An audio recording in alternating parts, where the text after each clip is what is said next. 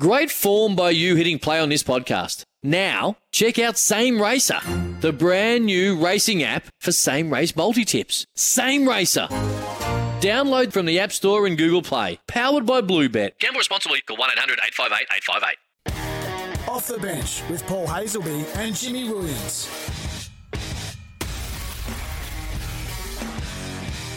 Good morning. Welcome to Off the Bench. Jimmy Williams and Paul Hazelby with you on this Saturday morning. And Hayes, another massive scandal has rocked the Australian cricket scene. Good morning. Good morning to you and all the listeners out there. What a bombshell it was yesterday as we head towards another massive Ashes series. Just as we thought Australian cricket was getting back on the straight and narrow and on top of the world where we do belong. We've been here before, but he has stepped down from his captaincy role. And it was fascinating yesterday to see the chain of events that followed that stepping down of the captaincy, the Tasmanian Cricket Authority releasing their statement saying it was consensual with the staff member and he was cleared of any wrongdoing at the time. Cricket Australia's statement, they basically supported that but said Cricket Australia does not condone this type of language and behaviour. Yet, at that time, they didn't issue anything, any penalty towards Tim Paine. And then the Australian Cricket Association, of course, backing him up, fully supportive of Tim Paine, suggesting that he shouldn't have felt the need to resign from the Test captaincy. There's a lot to talk about here, a lot to unfold. But what was your take initially? I was absolutely shocked by what had actually happened, but I was shocked by the fact that Tim Paine has come out and stood down from his position. But in the circumstances, I suppose it looks like he's sort of been forced to do that. Anytime you're engaging in this behaviour, you take a risk. And that's what's happened to Tim Paine. Yes, it happened a while ago, and now it's come back to sort of haunt him. But when you're the leader of the Australian cricket scene, you're the captain. I know perhaps the relationship that he had with this female staffer was consensual, but anytime you do something like this, you take a risk, Hayes, and I guess it's come back to haunt him. Well, he wasn't captain at the time, but no. Then there's the question that needs to be asked about Cricket Australia. How much did they know about this? Because on the back of what happened over there in South Africa, Sandpaper Gate, we lose three really good players, particularly Warner and Steve Smith, who were banished for 12 months from playing cricket at the international level. The next guy in had to be someone of extremely good character. And up until yesterday, we said all of that about Tim Paine, didn't we? That he had strong character. But if they knew that he was engaging in these illicit text messages, sexting, so to speak, then I think they need to take some responsibility of them putting him into that position. But these are my comments too about what happens from here. Now, we know he's not going to be captain, but should he be in the team come the first test against England? For mine, these are the facts, and I'll let you make your opinion on the back of the facts. Since he's come back into the team for the second time with Australia, he's averaged 28.4, 650s in that time. Since he's captain, he's won 11, lost 8, 4 draws in that time. Remember, Australia are a very powerful team, and of course he was missing a couple of significant players in that time. Over the last 12 months, because we didn't tour South Africa, he hasn't played, hardly played throughout the winter months, and additional to that, he's got a back injury. So he hasn't played any cricket or been in the nets too often in the last 3 months as well. This is going to bring unwarranted attention, isn't it, to this Test series? And this Clearly. Is a must win. There's so much on the line. If we lose to England here, we are back to square one. Justin Langer's career is gone. Some of these senior players' careers might be over as well. It is pivotal that we win this. And then you've got the fact that the awaiting players, whether it's Alex Carey or Josh Inglis, who I'm really bullish on, they are as good, if not better, in my opinion, than Tim Paine as a cricketer right now as we speak. And bearing in mind, he's 36 years of age. And with all that lack of cricket, injury, it's time to move on. Get this behind us and start another chapter of Australian cricket. Well, you can't knock the numbers, Hayes. I don't think he'll be playing in the first test. Absolutely not. I think it'll be too raw and too real. Well, if he doesn't play in the first, he doesn't play at all. Yeah, right. Well, that's what you're saying. But it's a massive call to bring in. I haven't seen Alex Carey's numbers. I don't have them in front of me. And it's a massive decision to then bring in Josh Inglis to debut in an Ashes match at the Gabba. He's ready for it. You think he's ready? He's born for it.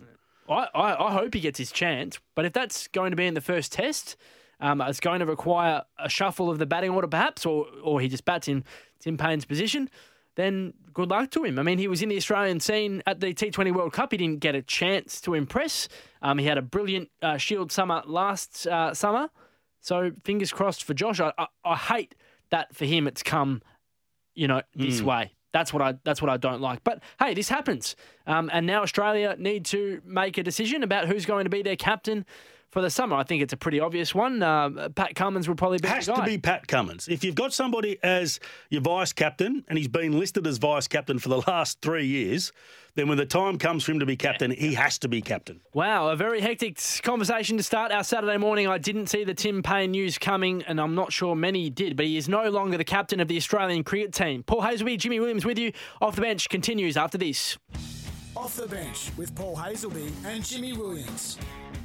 Great to have your company on this Saturday morning. A sports update. There's a Novus near you, 13-22-34. Great to have your company, Paul Hazelby. Also, some other significant news throughout the week. Of course, North Melbourne debt-free, which is fantastic. After where they were 10 years ago, $9 million debt. For them to be down to zero is fantastic. But they also got their past coaches, their recent coaches to come back. And Brad Scott was there. They've, of course, got David Noble there. And Danny Laidley, of course, formerly Dean Laidley, the coach of North Melbourne, back at the football club. And I thought it was significant because it can be confronting for a lot of different people, but it was inclusive, and to bring Danny back into the fold, I think it's fantastic for the footy industry. Been through, obviously, some turmoil in her own life in recent times, but as a club, they can now move forward, and I thought they did that very well. Yeah, great news for North Melbourne. I mean, this was a club that was threatened to be moved to the Gold Coast before they implemented the Gold Coast Suns. Every year they've been threatened that they're going somewhere. It was always going to be them, but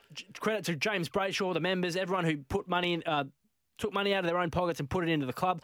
Well done. And just on Danny Laidley, I mean, yeah, been through hell and back, and to have the guts to go to the club, to front up, to be who you are, that's an enormous step, and I wish her good luck. Well, clubs preach it, don't they? But that was actually showing it, so fantastic culture there. The other big news yesterday was Brennan Cox recommitting to the Fremantle Dockers for the next 2 years, so he'll be there until the year 2024. Now, I said last year that this guy should go back to the forward line, and I stand by that. I just think unless they find somebody ready-made in this year's draft that can fit into that forward line, and we know that Rory Love, we don't know how long he's going to be at the Fremantle Dockers, given he tried to exit just a few months ago. They've got the coverage, particularly if Joel Hamling gets fit.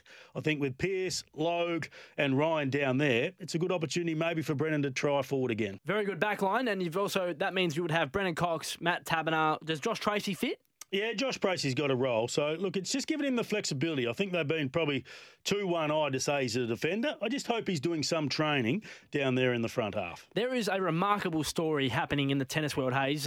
Peng Shuai, Chinese tennis player, came out with some allegations to a former member of China's parliament. And basically the tours and the organisations that run the respective tournaments claim that she's missing. Now, she put a release out saying that she's safe, she's well, she's fine, but the issue is that no one's been able to talk. Well, was it her? I think that's the question. I think they doubt that release came from her. It's a massive issue, and WTA have been really strong on China, saying they want to see her right now, and if they don't, then they will bring in some restrictions and bans in regards to tennis in China, which is a massive story.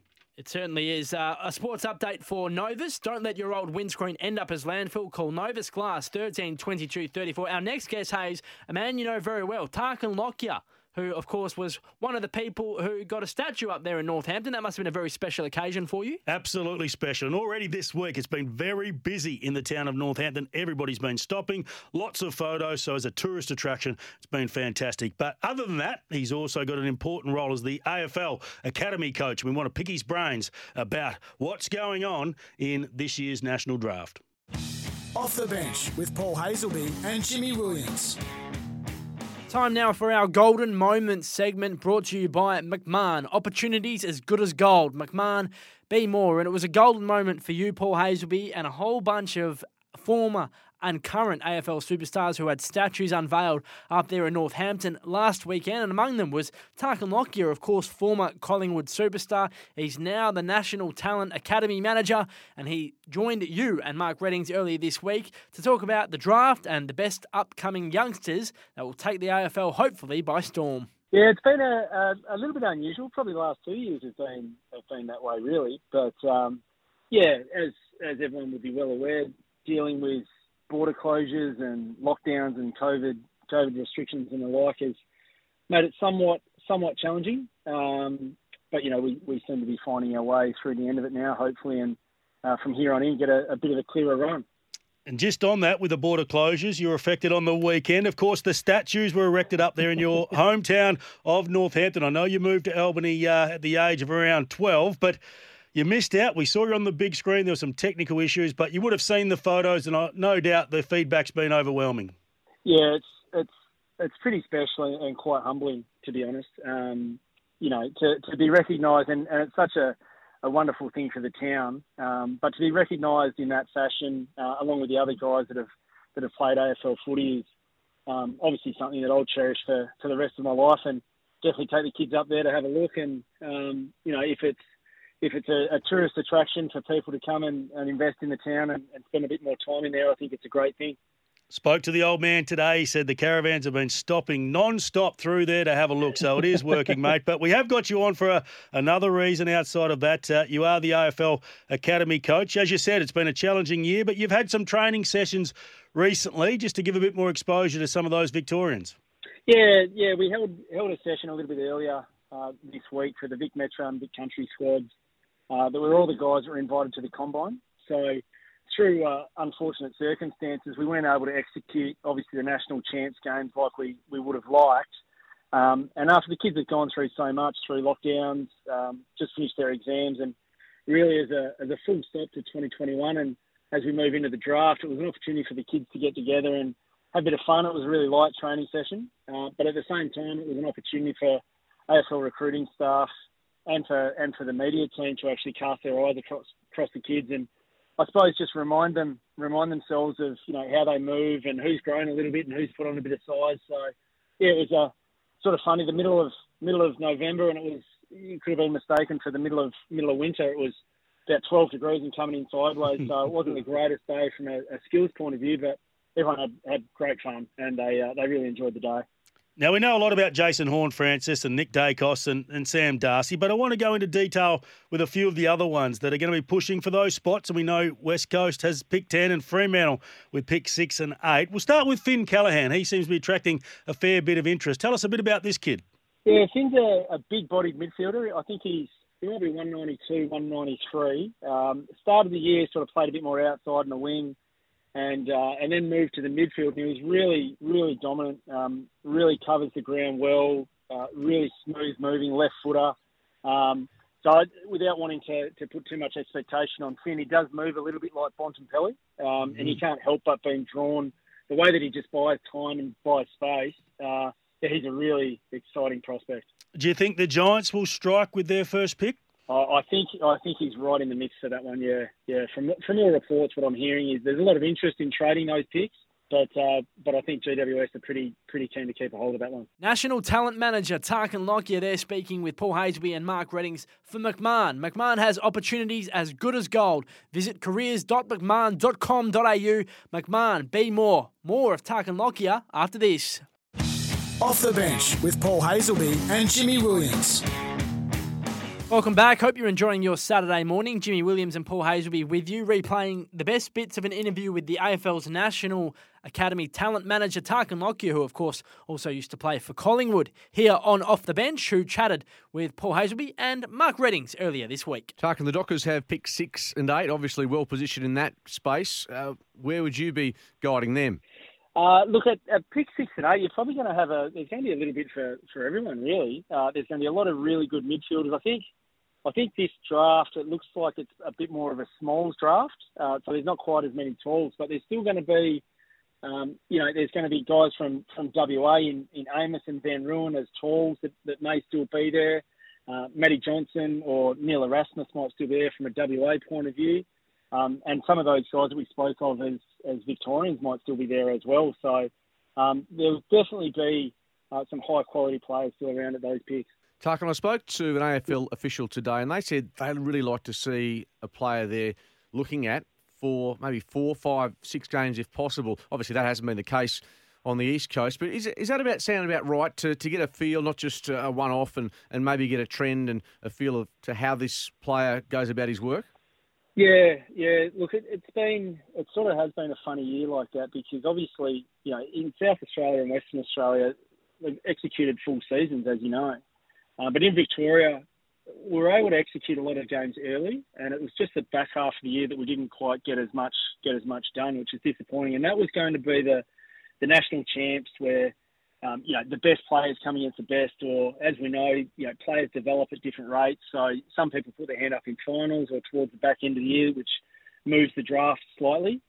So the disappointing thing is we didn't get that. And from a Victorian point of view, the recruiters feel like they got a good look early, but we just didn't get to see the guys in the back half of the year. And then I suppose the question is with SA and WA is because we didn't get the national championship games away, just didn't get to be able to compare, you know, the best playing the best. But there were still enough games executed, and particularly in Victoria. The feedback from the recruiting staff was certainly the games are of a high quality. So even though they haven't played a lot of footy in the last couple of years, they still feel like the quality of football that was played was of a really high standard. Righto. I don't want who you think will go number one. Who would you select number one out of those three players we mentioned earlier? Geez, that's a tough one. I might have to take my Collingwood hat off for a little bit.